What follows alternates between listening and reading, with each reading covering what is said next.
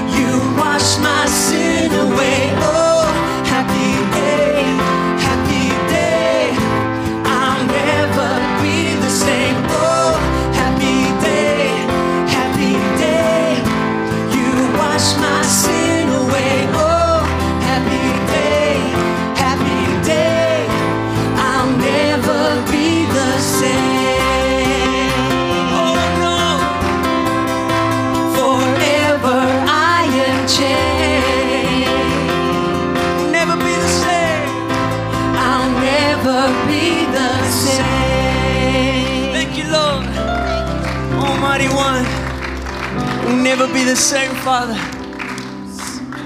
Praise you, Lord. Thank you, God. All the glory, Lord. Thank you, God, that you have washed all of our sin away. We give you glory today, God. We thank you, Jesus, that you died on that cross for us. Thank you, God. We, today we don't take that for granted. We thank you, we honor you, we give you all glory.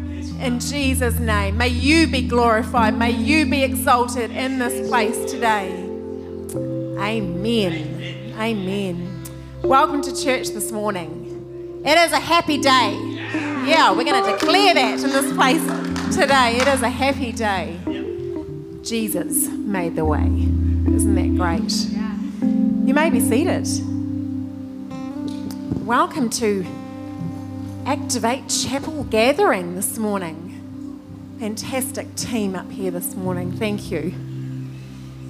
If you're here for the first time today, we'd love to give you a special welcome. It's great to have you with us. Church, how about you welcome our guests this morning? Fantastic. It's great to have you with us. And we'd love you to grab a, uh, a guest bag on your way out just as you leave the, uh, the auditorium on your right in the foyer. There's some guest bags there for you. So please pick one up. And you, there is a coffee card in there that you can go and enjoy a coffee at our crossover cafe. So, and I think Nairi's going to be out there. So go and see Nairi. She'd love to see you and chat with you after the gathering. It's great to have you with us. Well, Sharon and I are back from India and Thailand with the team. We just got back yesterday. Uh, had a great, a very successful trip. I'm sorry if I can't get my words out quite right. Um, need a few extra sleeps, but everything went really well. Nobody got sick. We had the team there from uh, pa- the pastor from Pa- Pastor Richard from Papakura, Activate Papakura. We had Andrew Rowton, Pastor Andrew from Activate Raglan with us. We had Pastor Gary from Activate uh, Tokoroa and Pam Wilson, the uh, head of uh, School of Early Childhood at Vision College. She was with us working with the early childhood teachers in, in, the, um, in the early childhood in, in, in India, in the Punjab there. So, fantastic time, uh, great bit, uh, team building time as a team for us, but a fantastic time of uh, working with the leaders uh, in the churches there. There's five, six, almost six uh, villages that um, they have planted churches in. So it was fantastic for us to go to um, not quite all of them, almost all of those villages and uh, speak with them and pray with them. I had the privilege of leading one beautiful lady to Jesus. It was one of my highlights. Yeah, amazing, amazing time there. God kept us safe on those roads. Thank you, Lord. and then Sheridan and I headed off to see uh, Peter and Wow in Thailand. They're doing an incredible work there. It was so neat to see what I see by you know by their emails. If you get their emails each month, they see their updates and see the pictures. Well, I got to be there with them, so that was such a privilege and got to share with people and pray with people and they got to rub my white arm. the ladies wanted to rub my white arm. I thought it was pretty special that I had a white arm. Do you want to share anything, Sheridan? Good morning. Yeah, um, please keep India, uh, particularly in your prayers. I think they're at a pretty important stage in their um, in their journey there. Pastor Roger and Karen Carter have done the most incredible job helping Surinder and the team establish the church and the churches there. But um, in the last year, Pastor Roger and Karen have, have passed the responsibility to myself for that project. And there really is a lot of work to do there. It's, um, it's an ongoing long term project, and probably I guess uh, I can't speak for Roger the way he's approached it with Surinder, but who's the pastor there. But it's very much my desire to come underneath what they're doing and help serve them to achieve their goal, um, not to impose our will on what they're doing, but to serve them. And it, it's it's it became very aware on this trip. Pastor Surinder really, actually, surprisingly, really opened up because I think we're still in the relationship building stage. You know, it's early days and it is a long term project, but he really opened up to us. And he's very, very tired. He's been at it for 20 years. And, um, and you know, he, it's, it's not like New Zealand. You can't just pack up and go away for the weekend. He, he's very tired. And um, my assessment of the situation is he's actually trying to give out of nothing. He hasn't got the skill, he hasn't got the knowledge. He's a lovely guy. Uh, but he hasn't got the skill and knowledge that he needs to really empower the other pastors on his team. So that needs to be our project in the short term is to get him connected, make sure we can get him full and fully resourced so that he can be effective, uh, but maybe even more importantly than that, so he can feel encouraged and feel like what they're doing is really making a difference here. So keep them in your prayers, it'd be really good. Thanks. Great. Let's pray now. Yeah, God, I thank you that you are with them right now. I thank you for your encouragement breathed into them, God, for both uh, the Punjab team and for Peter and Wow. I thank you for the work that they're doing there. And God, I thank you for the, all, the, all of our missionaries. God, pour out your blessing upon them, pour out your encouragement upon them. Thank you for your provision for each and every one of them. Thank you, God, for overflow. In Jesus' name, amen. Well, let's celebrate our birthdays, eh? Who's had a birthday in the past week or a wedding anniversary? Fantastic. Come and join me. Let's get the chocolates out. Is it birthday, Doug? Happy birthday. I know. awesome. Is it wedding anniversary? 33 years. Congratulations. Yeah. Happy birthday. Happy birthday Today. Oh, happy birthday. Oh, wasn't that fantastic? Church on your birthday. awesome. Well, let's stand together, church. Let's pray. Father, thank you for your family. We declare blessing, health, favour, prosperity, and protection over them this year. Activate your love and goodness through each one. In Jesus' name, amen.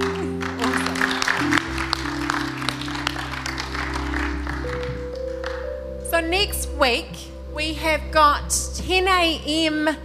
gathering happening next week. So, no 9 a.m. happening, no 10.30, but 10 a.m. next week. We're having a special Thanksgiving gathering next week, 10 a.m. So, what time next week? 10 a.m. And then from then on until sometime end of January, beginning of February, keep your eyes out. We have got 10 a.m. gatherings every every week from then on. So, yeah, last 9 a.m. for the year. Yeah, it just popped up on us quickly, didn't it? But 10 a.m. is going to be fantastic because we get together all together as a church family. So, so that's going to be great, and we're going to enjoy giving thanks together next Sunday. Also, we've got our volunteers appreciation lunch. So, if you have volunteered in any way at all during this year, we would love to say thank you by having lunch, by feeding you lunch together at the lake. And you can probably guess what we may be having on the menu. So, we do need you to RSVP though, because otherwise, we're not going to cater enough for you. So please, if you can come to the lunch, we need you to RSVP by tomorrow.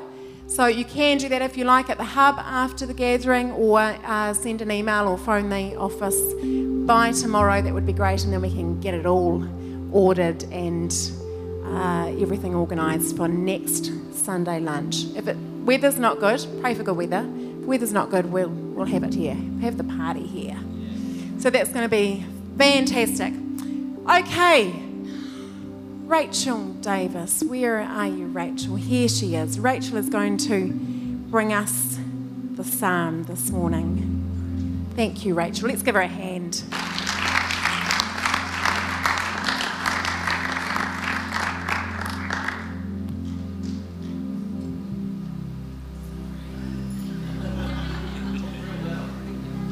Morning, church.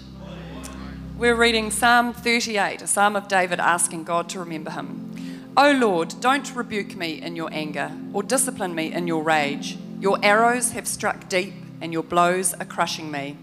Because of your anger, my whole body is sick. My health is broken because of my sins. My guilt overwhelms me. It is a burden too heavy to bear. My wounds fester and stink because of my foolish sins. I am bent over and racked with pain. All day long I walk around filled with grief. A raging fever burns within me, and my health is broken. I am exhausted and completely crushed. My groans come from an anguished heart. You know what I long for, Lord. You hear my every sigh. My heart beats wildly, my strength fails, and I am going blind. My loved ones and friends stay away, fearing my disease. Even my own family stands at a distance. Meanwhile, my enemies lay traps to kill me. Those who wish me harm make plans to ruin me. All day long they plan their treachery. But I am deaf to all their threats. I am silent before them as one who cannot speak. I choose to hear nothing and I make no reply. For I am waiting for you, O Lord. You must answer for me, O Lord my God. I prayed, Don't let my enemies gloat over me or rejoice at my downfall. I am on the verge of collapse, facing constant pain, but I confess my sins. I am deeply sorry for what I have done. I have many aggressive enemies. They hate me without reason. They repay me evil for good and oppose me for pursuing good. Do not abandon me, O Lord. Do not stand at a distance, my God. Come quickly to help me, O Lord, my Saviour. We'll take a few minutes to meditate on God's word.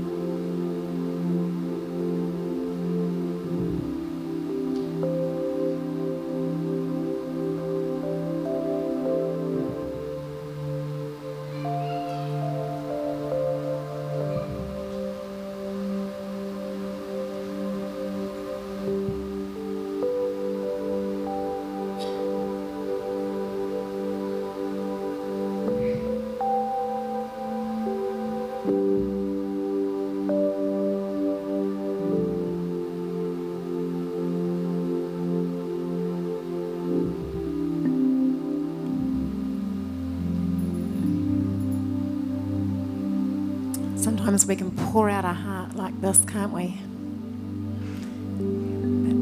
But our Saviour has come. Our Saviour has come. Thank you, Lord, that we live on this side of it. Richard Carter, would you come and Richard's going to share a testimony with us, and I, I hear it links in quite well with this psalm. So, how about you give Richard a hand?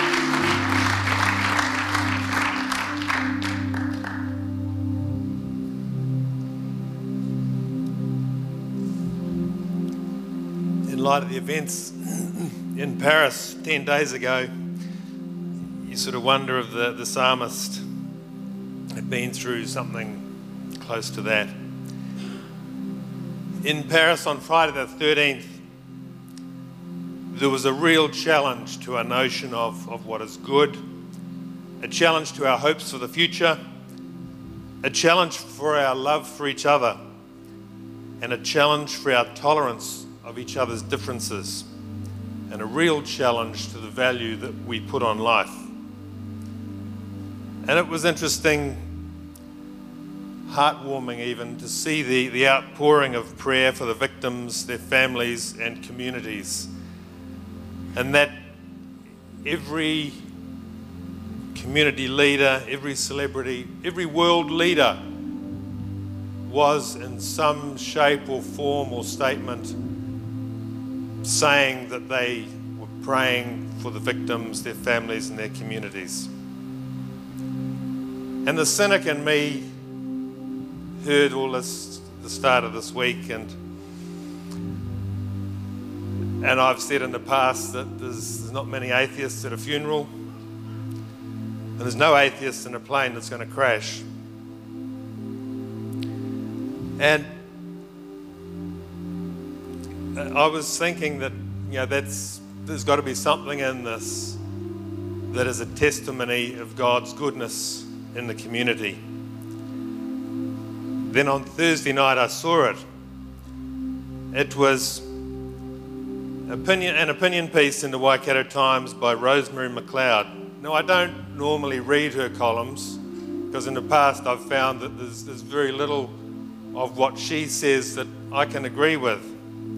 But the headline from Rosemary McLeod was, was Cause for Thanks in Christianity. And I knew that's God's goodness in the community. But she, she wrote this opinion piece and she starts off by the statement It's been embarrassing to admit to a Christian background so, necess- so necessary to mock it for so long that I've almost forgotten why I found it annoying at the time. She says, Later I mocked the churches in general. Then she says, I think, however, loopy, however loopy, I think, however loopy Christianity can be, and it can be very loopy, it is pure benevolence compared to the IS cult, its intolerance insignificant. Then she says, The Christian message is hope, which is no bad thing, while the followers of IS seem to have none. It declares that each human life has value, while they value death. And most of all, it, being the Christian life, gave us the underlying beliefs do as you would be done by, be kind, that we all live by.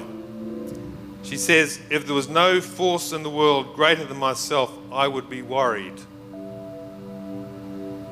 So, yes, it has rubbed off on me, like it or not. Then she says, Does middle class Pākehā squeamishness dictate how we live? Our fear of causing offence, out, out of fear of causing offence, have we become simply pathetic? Then one of her concluding statements is, But I believe maybe Christianity did this to me that good has to triumph over evil, however long it takes, and that evil is a real force in the world. There's plenty of evidence of that. So, out of all this, um, all this, this heartache and and the events of the past week, here is one person who I am praying that the Lord will continue to touch. He started that, and long may it continue. And, and I believe there'll be thousands more around the world that have been touched by the events of the world and what they have seen in the world in contrast to that, and they will follow that path in days to come.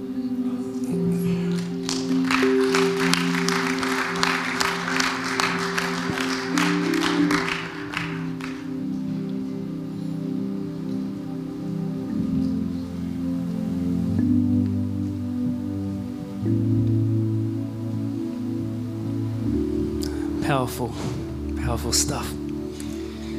Just invite you now to stand.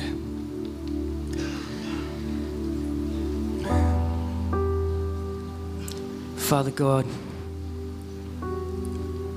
we come before you, Lord, in thanksgiving for what you've done for us, Father. That the victory is already won, Lord.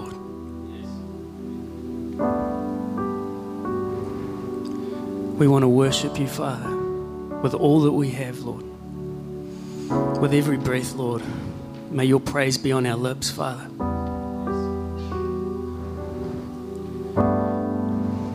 May your name be lifted high in this earth, Lord God. The earth you love so much, Lord. The people you love so much, Father. We love you, Father. Your will be done, Lord.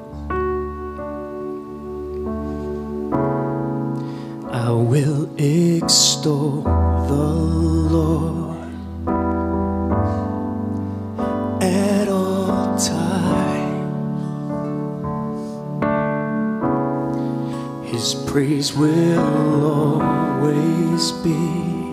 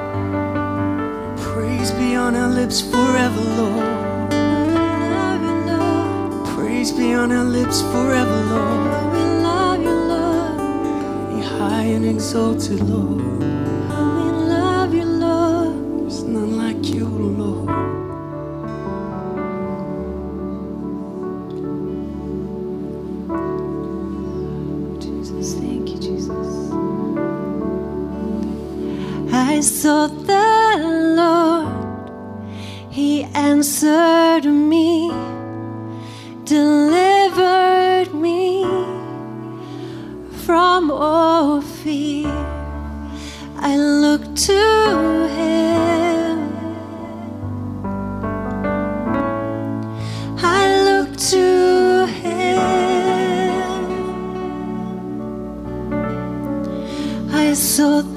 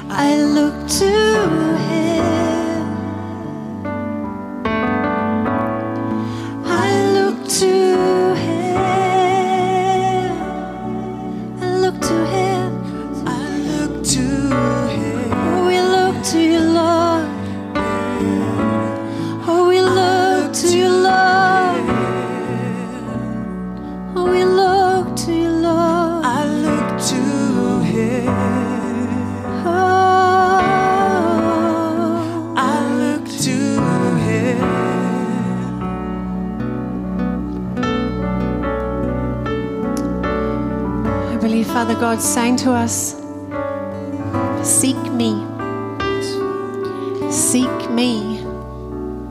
And I will answer you.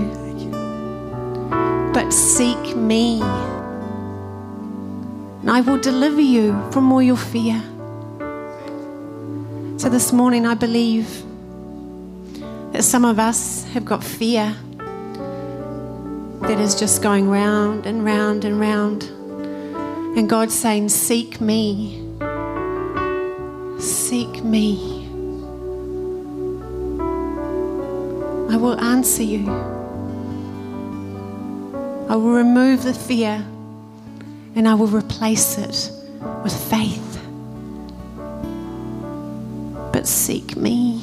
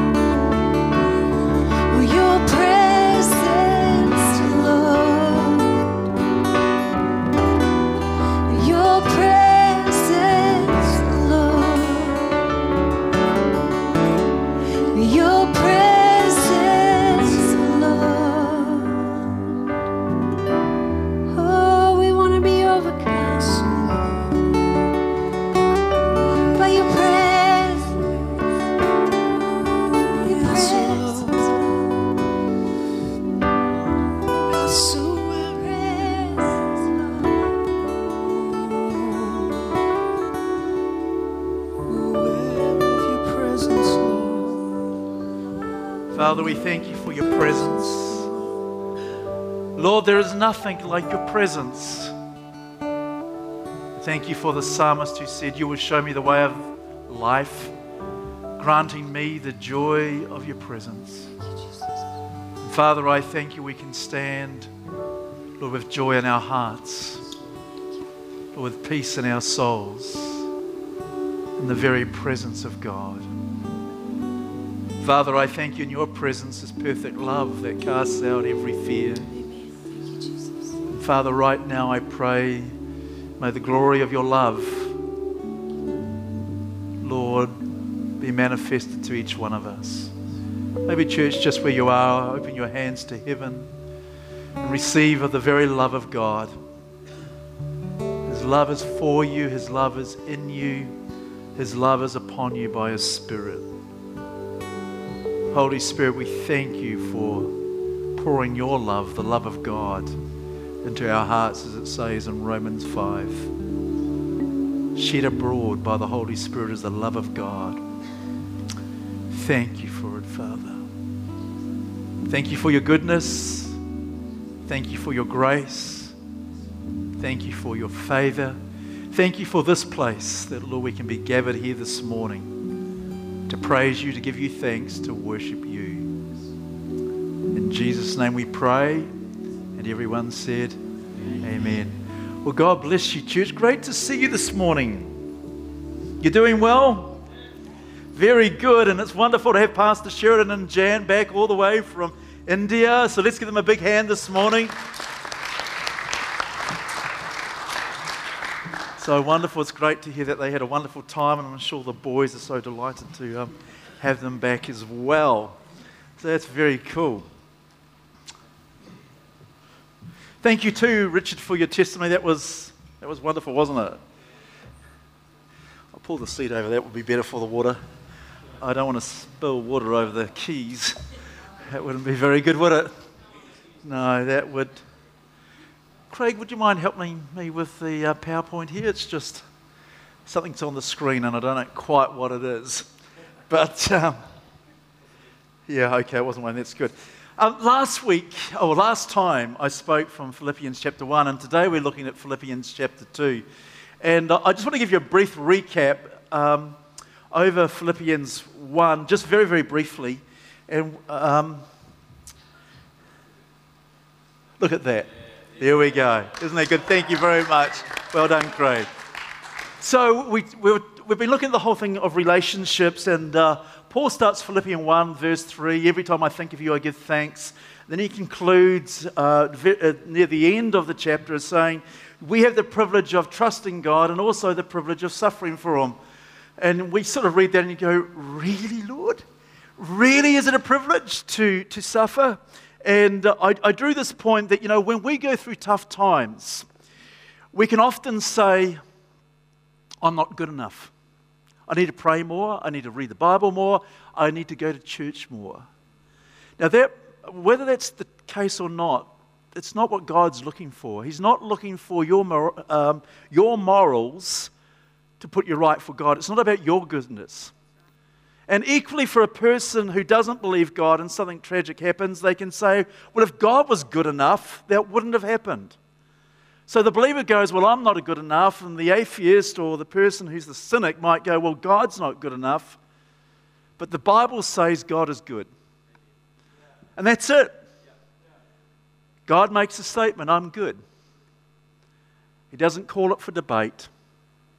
And then he invites us to trust him. And that's the story from Genesis to Revelation is trust me.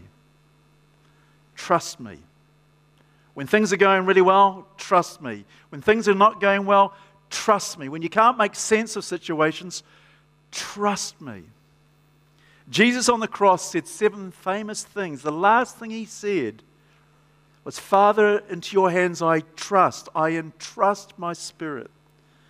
Jesus on the cross didn't say, Well, I'm not quite good enough. I should have done this more. I should have prayed more. I should have read my Bible more. Nor did he say, God, you're just not good enough. He knew God is good. And his response to the goodness of God, regardless of his circumstances, was, I trust you. I trust you. And I believe that's the invitation that Father God is giving to you and I today, is to trust him. I love the psalm that we've just heard. It's a little bit morbid, isn't it? A little bit sort of heavy, a little bit tough. But here's the thing I love about it. Here's a man, David, in despair and distress, and he's pouring his heart out to God. Isn't that a good thing? He's not keeping it within him, he's pouring it out from him. And I take great encouragement that here is a mighty man of God pouring his heart out to God. And it is so good. And, church, I want to encourage you let's be a people that can pour our hearts out to God. Do you know, I remember one time I was going for, through a, a very challenging situation. And I read a scripture that I thought that's exactly what I need. And with tears rolling down my face, I said, God, you've written this.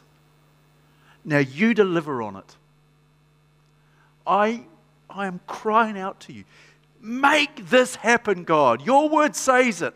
I know I don't need any if, buts, or maybes. I need you to come through. And do you know what I felt God say to me at the end of that? I've been waiting for that. It's about time you let me know how you feel. And God did come through. And I rejoice at his goodness. Isn't that cool? So we covered those things. What I didn't say last time was to give some practical skills of how to help people that are going through some tough times. Here are four P's. You can take notes. Four P's. The first one is be practical with people. Give them a meal, mow their lawns, help out some practical way. It's really, really easy, but it's really, really simple. I can remember a man who wrote a letter to me over 30 years ago when my mum died. I didn't hardly knew him. He was a family friend. And he just wrote a letter to me. I've never forgotten it. His name was Mr. Barsanti. And I thought, just a practical little thing. And here I is, I still remember it. So be practical. Secondly, be present with people. And present means you don't have to have all the answers. People are not looking for the answers, they're looking for people to be present who can come alongside, who can listen.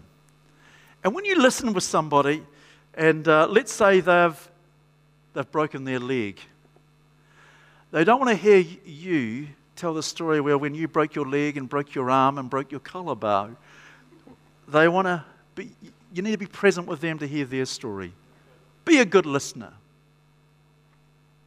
You need to be positive around people. I heard of a wonderful story from a lady very recently who said that her baby was very unwell and a doctor would come. This was many years ago. A doctor would come and see her regularly to uh, examine her child. And it was a pretty tough situation, very tough. But he said these one set of simple words I can tell this baby is well cared for. 20 years ago, those positive words. Present, being positive, and then we can be prayerful with people. Coming alongside and praying, adding our weight with them, standing with them, sharing the Word of God. It makes a world of difference. Four P's being practical, being present, being positive, and being prayerful. Pretty cool way. Very good. Well, this morning we're looking at Philippians chapter 2 on healthy, happy relationships. And um, so let's pray. Father, we thank you for the joy of being in your presence and, Lord, the joy of coming around your word. May your word speak to us, empower us, infuse us to be more like Jesus. And Father, I pray that we would, Lord, receive your anointing this morning to enable that to be all a reality. And everyone said, Amen. Well, in the book of Philippians, Paul uses the word joy 16 times. He uses the word about developing mindfulness and being on one mind over 10 times. And uh, this church, as we've talked about before, is one of the most um, vibrant churches in what we would call Asia Minor, as Paul described it. It's the first church plant in Europe, and uh, Paul is just, he is so upbeat, he's so positive about this church, he holds them up as a model church. And he comes into Philippians 2 after outlining the things about um, thinking and giving thanksgiving to God and trusting God. And he comes in with a very powerful appeal um, in Philippians chapter 2. He starts off with four questions. The four rhetorical questions. And a rhetorical question is really it's a figure of a speech where you give or, or say a question and you're not expecting an answer, but the point is made. For example, my sons would open the fridge up and just, the fridge would be full of food, and they would look in there as though there was nothing in there. And I could say this rhetorical question How long are you going to look in that fridge for? Now, I'm not really expecting an answer. And if they said something like five minutes and 34 seconds, I'd probably give them five minutes and 34 seconds. So, a rhetorical question is an indirect way of, of making a direct statement, which would be close the fridge. So, that's a negative rhetorical statement. There's lots of positive ones. You know, a, a rhetorical positive question would be um, Is the sea salty? We don't need to answer that, of course it is. Is, is the sun hot? Well, of course it is. Uh, is the sky blue? Well, of course it is. So, Paul starts off Philippians 2 with four rhetorical questions, and he's looking for this response with us, going, Yes, of course it is. Yes, of course. It he's not asking for these questions to be answered, but just internally we go, Yes, of course it is. Yes, yes, that's my experience. Yes, of course it is. So this is what he says uh, in Philippians 2, uh, chapter 2, verse 1. Is there any encouragement from belonging to Christ? Just ask, well, of, of course there is. Yeah, abs, abs, why don't we say that? Of course there is. Yes, of course there is. And he goes on to say, well, is there any comfort from his love? Well, of course there is. And he goes on, is there any fellowship together in the Spirit? Well, of course there is. So Paul has asked three rhetorical questions, which we're going, yeah, of course there is. And it's very interesting. Is there any encouragement from belonging to Christ? I feel like a muso just behind here right now. jingle bells, jingle bells. Yeah. oh, dearie me. Um, these rhetorical questions is there any encouragement? The word encouragement is paraclete, to come alongside. Is there any comfort from his love? That's the, the Greek word agape. Yes, this is talking about the love of God, the love of the Father.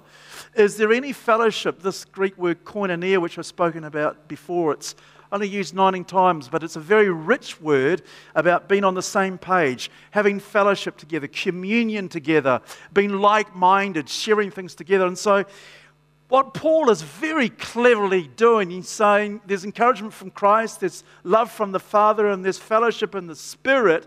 Here is the Godhead, Father, Son, and Spirit that Paul has woven into the scripture and saying that the Father and the Son and the Holy Spirit have perfect unity and perfect harmony and perfect agreement. And he goes on to his fourth rhetorical question Are your hearts tender and compassionate? Yes, of course. I'm pleased nobody read Are our hearts tenderized, but they are tender to one another. So these four questions, these rhetorical questions, and we respond to of course. Of course it is. Yes, of course it is. Paul has laid these questions out so we're in a place of agreement, setting a platform for what Paul is going to say next. And this is the platform that he wants us to land on. Then make me truly happy by agreeing wholeheartedly with each other. So Paul's going with these four things we agree on now, make me really happy by let's agree together. So he's, he lists a number of things. He lists, well, in fact, before we get there, I'm going to tell you why unity is important. Unity honors God. Unity is a key ingredient for effective teamwork. Unity is not accidental, it's intentional. And unity means the main thing is the main thing. God expects unity because he models it. So then make me truly happy by agreeing wholeheartedly with each other. And he goes, by loving one another. Now, I, I need your input now. So, and I'm going to ask you, what are some of the things that we can agree on together? Paul says, let's agree on loving one another. What else could we agree on? Be good to one another. That's good. Something else we could agree on. Helping one another. Goodness. Sorry? Caring for one another. What are other things we could agree on? Speaking well of. There's just heaps and heaps of things we can agree on. What about agreeing on making a difference in our community with the goodness of God? Isn't that good? What about agreeing on I'm going to show the love of God to my spouse like I've never shown before? Isn't that good? What about agreeing on that we're going to see Hamilton impacted with the good news of Jesus? Isn't that good? What about agreeing on I'm going to think about me the way God thinks about me? Wouldn't that be good? I'm going to agree on that. What about agreeing to think about my spouse or my partner the way God thinks about her or him or my children? Agreement and being intentional about it is really, really important. So Paul goes on says, agree with each other, loving one another, and then and working together with one mind and one purpose. And I love this picture of the All Blacks and the scrums. You know, there they are down against uh, Australia in the World Cup final. There's Richie McCaw, Kieran Read, the team, and they're down and they're pushing. They're putting all their weight together with one mind and one purpose to get that ball, get it out to the backs, and score a try. Just imagine what would happen if Kieran Read said, Ah, no, I can't be bothered with the scrum today. It's World Cup, but it doesn't really matter. Oh, um, no, I'm not going. in there. Rich McCaw said, No, I've just hurt my big toe. Just, that was a bit sore. Yeah, no, no, just leave it for you five guys. I know there's seven on the other side, but how their effectiveness is weakened. How they would be just absolutely mowed over by the opposition. When we're not one, it incredibly weakens the strength that God has purposed and invested in us. I love the oneness as a church that we had when we were out on the Muckin Day. Wasn't that awesome? Absolutely awesome. What about if we said this? We're going to be one church putting all our weight together to be involved in small groups for 2016. Wouldn't that be good? We're all going to go in the scrum. We're all going to be committed into small groups because that's where we can do pastoral support of being practical, being present, um, being positive, being prayerful with one another in a really tight knit way. Putting our weight together and going, yeah, I'm, I'm ready with this. What about putting our weight behind monthly prayer meetings? I'm going to add my weight. I'm going to be present. I'm going to be in one mind. And I'm going to push with my teammates, with my partners. That's what I'm going to do. Isn't that good? What about I'm to be one heart, one mind to express the goodness of God to my neighborhood? I'm, I'm binding in, I'm locking in, I'm adding my weight. Rather than going, oh, it's okay for you guys. Should have pushed a bit harder. Yeah, well, that wasn't a good pass. Come on, come on, get that scrum up. What Paul is saying, let's put our weight together. Let's press together. Let's push together. And you know, here's the thing as good or as perfect as the church at Philippi was, and Paul holds it up as a model church. He goes around to Corinth and Greece and he says, Man, if you want to be a model church, look at the church at Philippi. They give and they partner with me like nobody else. Paul holds them up in high esteem like no other church in the New Testament does he hold up the church of Philippi. So there's a lot we can learn from them. And yet, here's the thing it was a great church, but it wasn't a perfect church because they had a bit of a problem with church unity. And here's the thing when we come to church, if you look for the perfect church, you're going to be looking a long time. So don't come to church looking for the perfect church. Come how I can look with unity, putting my weight behind so things get better, so things can improve.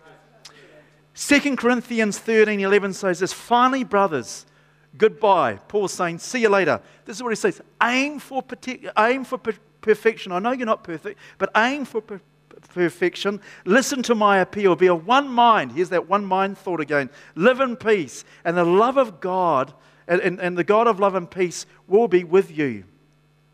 It's easy to focus on negative things, but Paul is calling. Let's work together and focus on the main things, the big things. Let's be one. Romans 15, 5 and 6. May the God who gives endurance and encouragement give you a spirit of unity among yourselves as you follow Christ Jesus, so that with one heart and one mouth you may glorify the God and Father of our Lord Jesus Christ. There is a purpose to be unified so we can glorify God with one heart and one mind. Can I share you know, one of my wonderful dreams? I, I've, do you know what I like about dreams and what I love about thoughts? Can you guess what it is, Wayne? Oh, Wayne can't. Can you guess what it is on? No. I'll have to tell you, won't I? Okay. Is the suspense building? Do you really want to know? I'm not sure if I'll tell you. do you really want to know? Oh, do you really, really, really want to know? Okay, that's some interaction. That's good. It's really, really simple. the thing about a thought is you can revisit it. You can revisit it. And if it's a good thought, you can revisit it over and over and over and over and over and over again. I'll tell you a good thought that Jesus had. Jesus said when he was on the cross in, in Hebrews chapter 12, for the joy of looking unto Jesus, the author and the finisher of your faith, for the joy set before him, he endured the cross, despising the shame. Do you know Jesus was so positive and so looking forward with joy that was set before him on the other side of the cross? He was so confident about it. That was seeing you and me and the church. That joy motivated and pushed him through to it. And he could have played that picture over and over and over and over his mind. And guess what? It would have built hope and hope and hope and hope and hope and hope and hope and hope. So we can replay those good thoughts. And so I want to really encourage you let's be a church to agree on to replay the good thoughts. The good things. I think about mucking, it's good. I think about the salvations we have throughout the year. I think about the water baptism. I think about the great small groups. It's really good to celebrate, it's really good to replay those thoughts. So, Philippi, it wasn't all harmonious. There were two women, I'm sorry to say. It only takes one guy, I know. But there were two women. okay. At least you're listening, so that's good. Uh, okay, Philippians 2 4 it says, uh, here we go. Now I appeal, this is the Apostle Paul, um, Euodia and Syntyche, please, because you belong to the Lord, settle your disagreement. And we don't know what the disagreement was. They could have come to church in the same dress, I don't know. Sorry. They, they, may not have agreed on the children's program. They may not have agreed on the colour that the church was plain, painted. They, they may not have agreed on the way that the gospel was being spread. We don't know. We don't know. But Paul is getting this big idea across be one, be unified. Don't waste your time on disagreements because it just undermines the power of what God wants us to do. When we're, when we're in a scrum all together, we, we can, we've got a lot of push. I look at what we do with global missions in Asia and Europe. It's because we're putting our weight together. I look at, you know, Muck and Dave, as I mentioned, we put our weight together, being one. Now, unity doesn't mean we need to agree on everything. We don't need to agree that we like the same music. We don't all have to agree that we like the same ice cream. Vanilla is my favorite, just by the way. You don't like it? No, okay. Um, vanilla is fantastic. French vanilla is, takes the cake. We don't have to have the same political affections, but we do need to agree wholeheartedly with one another for the cause of Christ. We do need to agree that we're here to see the gospel proclaim the good news of Jesus. We do need to agree that we're going to share the goodness of God. And we need to be very intentional and equally determined in our unity with Christ and with one another to see the mission of Christ fulfilled. Unity is a big deal. Psalm 133 uh, it says, How good it is when brothers dwell together in unity. The last verse goes, For there the Lord commands his blessing, even life forevermore. Isn't it incredible? God commands blessing when there's oneness. Isn't that cool? Very good. So Paul goes on in verse 3. He talks about being one with one mind and then he talks about what I describe as a hundred distractions. There's a lot of things that distract us from having one mind, from being unified. Paul lists a number here. These are not exhaustive. Don't be selfish. Don't try to impress others. There's all sorts of ways that selfishness can express itself, be it self righteous, self indulgent, self absorbed. The list can go on and on. You know, don't try to impress others. I was talking to two of my children last night and said, it reminded me of a song, Shania Twain, You Don't Impress Me Much. And uh, I said, Shall I sing it? And they said, Dad, Dad, don't even mention it. So there we go. I have to tell them that I did.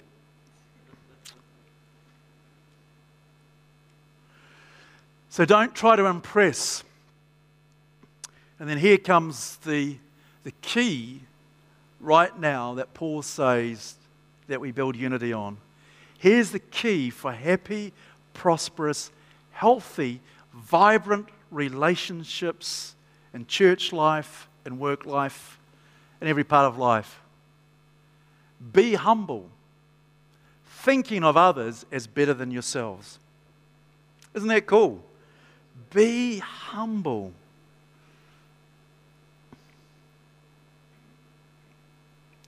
Do you know, uh, we all enjoy music, I'm sure. Being humble, being in one mind is like just dialing the radio into the frequency. And go, yeah, I'm, I'm dialing this in. I'm dialing in oneness. I'm, I'm dialing in humility. That's where I'm going to. I'm dialing it in.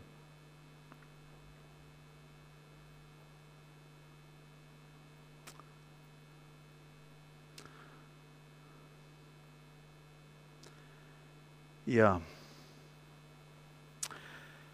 When I was um,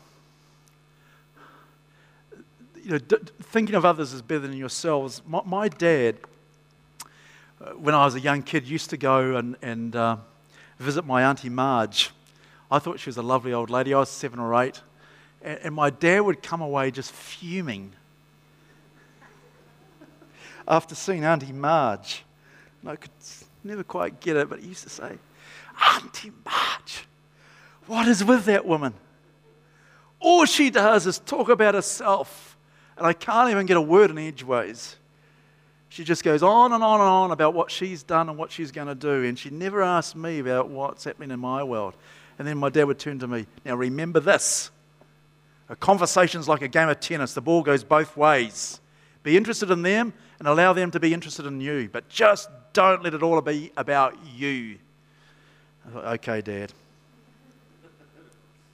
So thinking of others is better than yourselves. I mean, um, it's as simple and as practical as being involved in good communication. Being interested in them, what's happening in your world, and also sharing what's happening in your own world as well.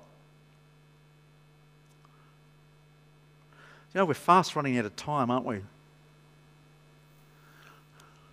So be humble. Jesus said, Don't look only for your own interest, but also take interest in others too. You must have the same attitude that Christ Jesus had. I, just one thing about humility. I, I, had a real test on this last weekend. Wendy and I were on our way to a wedding in um, Masterton, and we stopped at the southern end of the Manawatu Gorge at a place called Ballance. And there was a nice cafe, and we had a nice cup of tea and some food to eat. And I was going to take the back route to get to Masterton because I thought that was quicker. And Wendy said, No, it's not. She said, It's the main, main highway. And I said, No, it's not. So we weren't particularly unified. so, and she, I couldn't believe what happened next. I just couldn't. She went and asked the owner of the place. I mean, how do you cope with that? What is the quickest way to Masterton? He said, I wish I got to him first. He said the main road. I said, I don't believe it. I don't believe it. I know these back roads. I've been on them many times. That's the quickest way.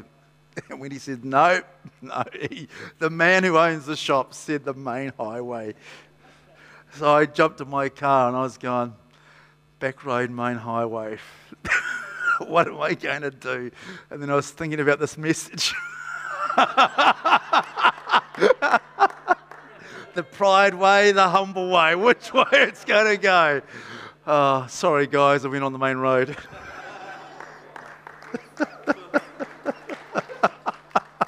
oh, thank you, ladies.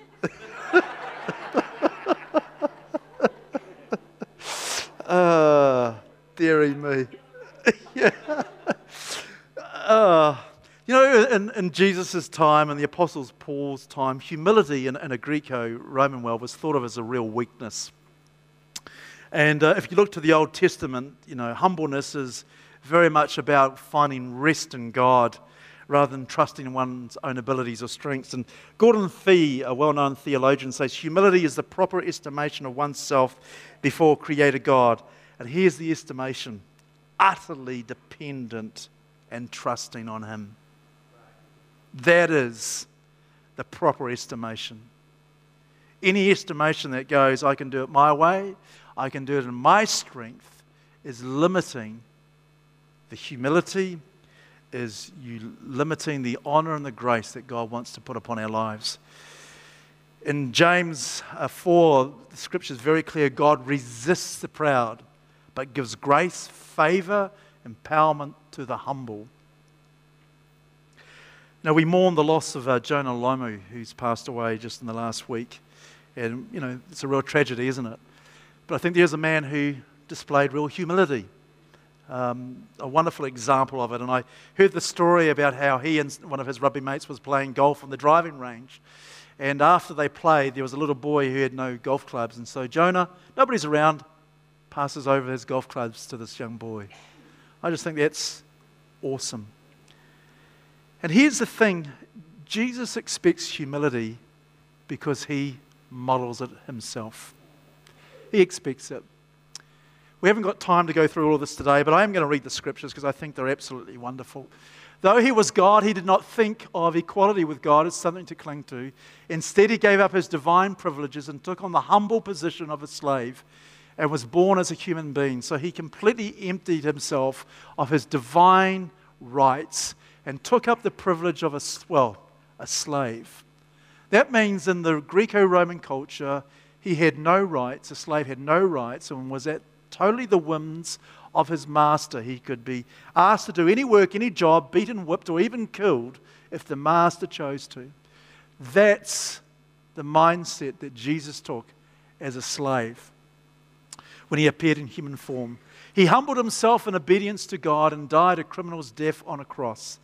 The cross was put aside not for Roman citizens, unless they had been particularly um, unsavory by, with mass murders or treason, but it was for other nationalities, for, the, for other races, and it was for slaves, for criminals. Jesus just didn't die, he died the most horrific death. A death for slaves, a death set apart for criminals. And God, through Jesus and his humility, is not looking out for his own interest, but is looking out for the interests of others, which is you and me. Paul said, Don't be interested only in yourselves, but look out for the interests of others. Jesus is the greatest example of looking out for the interests of others.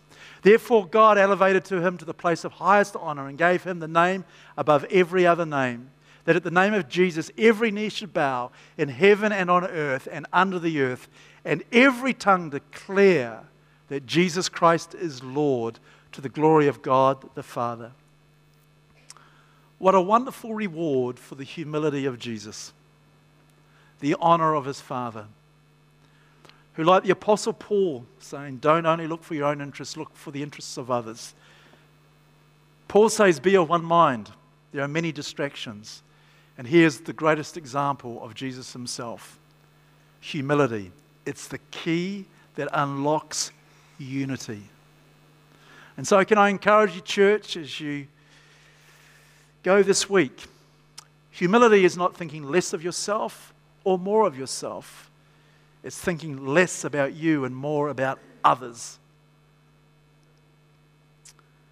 It's allowing you to be Jesus to those around you. And it has real power when we stand in agreement with one another and put our weight together for the purposes of God. Let's pray. Father, thank you for your word. Father, thank you for the wonderful story, Lord, of Philippians chapter 2. Thank you for the privilege it is to be one with you and to be one with one another. That we can add our weight together to see the plans and purposes our worked in our own lives, our families, our places of work, our city, and the nations for the glory of God. Father, thank you for the journey you have us on as a church. And Father, although we're not perfect, like the Apostle Paul said, may we aim for perfection, which is found in humbling ourselves before you and serving one another. Father, may we excel in this, I pray, and for you to be all the glory and all the praise. While every eye is closed and every head is bowed, if you don't know what it is to call Jesus Christ your Lord and Savior, as we read, every knee will bow and every tongue confess that Jesus Christ is Lord. If you haven't surrendered your life to Jesus and asked Him into your life to be your Lord and your Savior, I want to give you that invitation today. If that's you, if you want to give me a wave, we'll just take a few moments.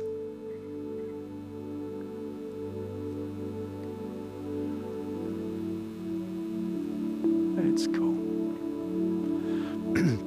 Father, I thank you for the privilege of serving you, for the privilege it is to be one with you and one with one another. May we, Lord, look out for the interests of others by showing and living a life of true humility that doesn't abase ourselves nor exalt ourselves, but we live in utter trust and dependency upon you. For you're worthy of all the praise, of all the glory.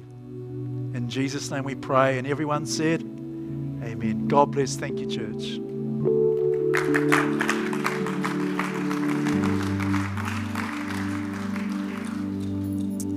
Thank you, Pastor Ray. That was an excellent message.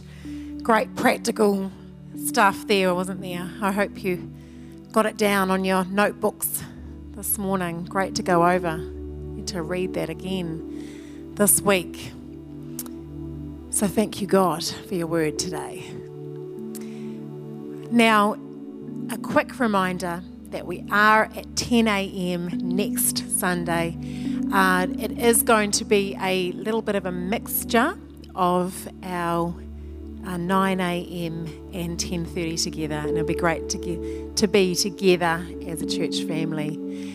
Plus, we've also got 6 p.m. gathering tonight, and Pastor Sheridan's going to be speaking tonight. So pray that he'll be awake and rearing to go. 6 p.m. tonight. Uh, thank you, church, for your giving.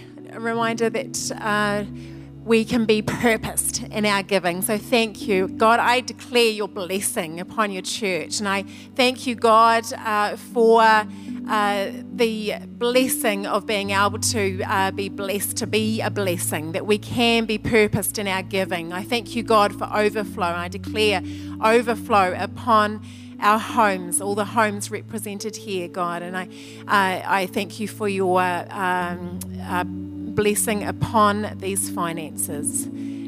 I thank you, God, that we can uh, use these finances to impact our city and our nation and the nations. And I declare blessing uh, and salvation and your greatness to be known in our city and our nation and nations. In Jesus' name, amen.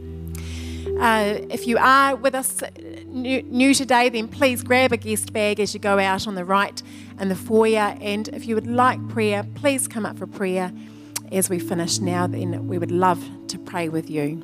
Have a wonderful day.